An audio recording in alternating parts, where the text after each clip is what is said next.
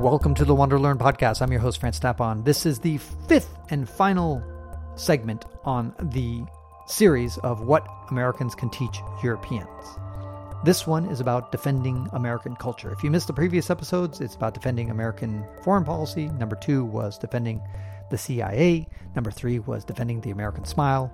Number four was defending American ignorance. And so now we're defending American culture. This is one of my uh, popular articles on my website, so I'm just going to share it with you because who the hell has time to read it anymore? Again, this is addressed mostly to Europeans because the Europeans would often say that this stuff. So, here we go. Snobby Europeans love to say that Americans have no cuisine, no culture, no history. Now, let's refute this belief. We'll begin with food. First, Americans brought hamburgers and Coca Cola to the world. The French, and many others, will immediately sniff and say, That doesn't count. Really? And foie gras does? That's a dish that is prepared by force feeding a poor duck. Now that's really classy and sophisticated. Big Macs start looking like haute cuisine. Moreover, America's unique cuisine doesn't end with a cheeseburger and a Coke. We've either invented or popularized banana splits, brownies, buffalo wings, cheese steaks, corn dogs, cotton candy, corn on the cob, donuts, fried chicken, fudge, garden burgers, grits, hot dogs, ice cream cones, jello, macaroni and cheese, mashed potatoes, onion rings, pancakes, peanut butter and jelly sandwiches, pecan pie, popcorn, popsicles, potato chips, Rice Krispie treats, root beer float, the shoofly pie, sloppy joe, submarine sandwiches, and of course, the Twinkie. Now, not only does this list prove that Americans have plenty of dishes that are uniquely ours, but this list also explains why we are so incredibly fat. Obviously, American cuisine isn't the most nutritious cuisine on the planet. The point is that we have invented plenty of dishes. Besides, it's impossible to find any national cuisine that is 100% healthy. Since the Japanese live the longest, they have arguably the best diet around. However, even the Japanese eat plenty of deep fried foods and white rice, and they often wash it down with beer or sake. Yes, Americans have one of the least healthy diets on the planet. On the other hand, I've never found a country that can make salads that are as delicious as the ones you can find in California. Finally, America is better than any other country at welcoming and eating exotic food from all over the world. Try finding a non Italian cuisine in Italy. And by the way, as a side note, I didn't write this in the article, but I just it came to mind that the Impossible Burger and other vegetarian uh, meat-free options have been developed in America, and America is actually leading the charge, along with Israel, to develop um, animal-free meat. So you know, lab-cultured meat and that kind of stuff, which if you haven't heard about, you probably will at some point. So that's another innovation in the area of cuisine. Getting back to the article. The other insult that Europeans like to fling at Americans is that we have no culture. Really? That's funny. Because it seems that no other country does a better job at exporting its culture than America does. It's hard to go anywhere on the planet and meet people who do not know about American music, television, books, movies, sports, and cuisine, which includes the fast food that we invented. Cultural snobs will say that that doesn't count and that that's not real culture. Well, who decided that? Why is the movie Raiders of the Lost Ark not as culturally significant as Schindler's List? They're both masterpieces, and they both happen to be directed by the same American. Is Michael Jordan not as important as Roger Federer, the Swiss tennis player? Is Elvis less important than Mozart? If American TV is so bad, why do I see it in every country I go? It's hard to go anywhere and not see the Discovery Channel. every country copies American Idol and other popular TV shows. The world copies American culture. The copying of American culture is so pervasive that most people who complain about globalization are really complaining about Americanization. Snobs insist that all this is low culture. First, that's ignorant and subjective, but let's play along. If you want high culture, quote unquote high culture, then consider American writers such as Mark Twain, Fitzgerald, Edgar Allan Poe, Thoreau, T.S. Eliot, Kerouac, Tennessee Williams. Or consider American fashion designers like Ralph Lauren, Calvin Klein, Levi Strauss.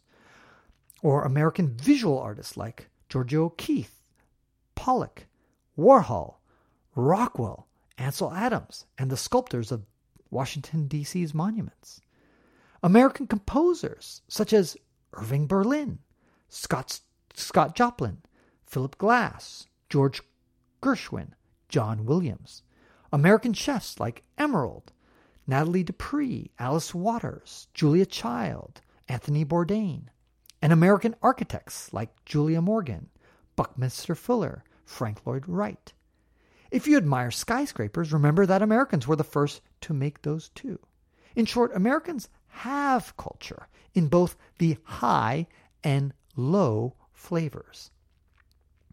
Finally, the last put down that Europeans lobs uh, that Europeans lob at Americans is that Americans have no history. Quote unquote, you have no history. Yeah, you're such a young nation.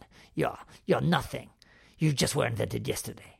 Well, sadly, this insults the Native Americans more than anyone else. Tell the descendants of the Incas, the Mayas, the Aztecs that they have no history. Tell the Native Americans in North America that they have no history when most historians estimate that they were running around America ever since they crossed the land bridge near the Bering Strait 12,000 years ago. Several northern European nations were not even populated until 8,000 years ago. American history, therefore, is at least 4,000 years older than the Scandinavian and Baltic history. Besides, many of Europe's impressive buildings are only a few hundred years old.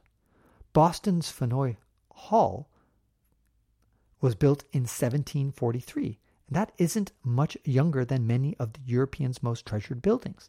The dirty little secret that few Europeans will talk about is that many of their quote unquote old buildings were recently constructed from scratch. For example, Warsaw and Dresden look like old cities, but all their buildings are younger than Disneyland. That's right, younger than Disneyland. Although Eurasians were better at documenting their ancient history than Americans were, it doesn't mean that Americans don't have any history. It just means you have to look a bit harder, but it's there. At best, a few European countries claim that they started in the 7th century, but many were they were born around the 11th century. However, those quote unquote nations were fragile and had far more pronounced regional identities than national ones. They weren't like modern nations today, but rather fiefdoms and small territories clumped together in a quasi union. Even today, European countries are more regionally focused than nationally focused. In other words, 500 years ago, European nations were not much different than the American nations of the Aztecs, Incas, Comanche, and the Sioux Indians. Just like Europeans, Native Americans had a hierarchical government, languages, and culture. It's incredibly Eurocentric and ignorant to argue that American history started with the arrival of the Europeans. Yet that's exactly what many Europeans implicitly do when they say that America has no history. That's like the Turks saying that European history started when the Ottomans invaded the Balkans 500 years ago. The Slavs would be furious to hear that. The Turks displaced, killed, and mixed with Slavs just like Europeans killed, displaced, and mixed with the Native Americans. Some Europeans backpedal out of this argument by saying, oh, wait, we're not saying that the American continent has no history. We're just saying that America, the country, is young and doesn't have any history. And your country does? Apart from Iceland, America has the oldest government in existence. Most European countries formed new governments and new constitutions less than 70 years ago. I hope this shuts up the snobs throughout the world who keep spreading the stupid idea that America has no cuisine, no culture, and no history. Although I've been picking on the Europeans, other people are also guilty of promoting this idea. Even Americans do it. It's time we educate those who are ignorant. In short, I'm not asking you to like American cuisine, culture, and history. I'm just asking everyone to stop believing that we don't have any. I guess I should read my conclusion, and this is it. Europeans are right to criticize America's foreign policy and the CIA because both can be aggressive and unfair. However, let's give the American empire credit for being the most benign empire ever. Let's also admit that the CIA doesn't know and control everything. Similarly, Europeans have a fair point when they say that Americans are fake, ignorant, and a, li- a little bit lowbrow culturally. However, when compared to typical Europeans, we're not that bad. Pass this on to anyone who tries to argue otherwise and tell them that a half French, half Chilean person wrote it. Someone with no American blood in him. Europeans have much to teach Americans, which is why I have written a 740 page book which captures the lessons that Eastern Europe can teach us. However, this article series is for Europeans so that they can learn a little bit about America and have a more realistic perspective on the United States. Lastly, do Americans have five criticisms about the Europeans too? No, we don't. Just one criticism that we have. We wish Europeans would catch up to the rest of the world cultures by being a bit more open, warm, friendly, and smiling. Have a nice day. I hope you've enjoyed this five part series about what Americans can teach Europeans. It's a break from my traditional podcast that I've been doing, but I felt like occasionally ha- mixing things up a bit and let me know what you think. Go to wanderlearn.com, click on the episode, and make a comment about the episode that you listened to. And I love hearing your comments. If you have questions or concerns, go ahead and message them to me. You can email me at ft at francistapon.com. If you want to support my crazy efforts at traveling the world, making podcasts, making videos, and doing all the things I do, go to patreon.com slash ftapon.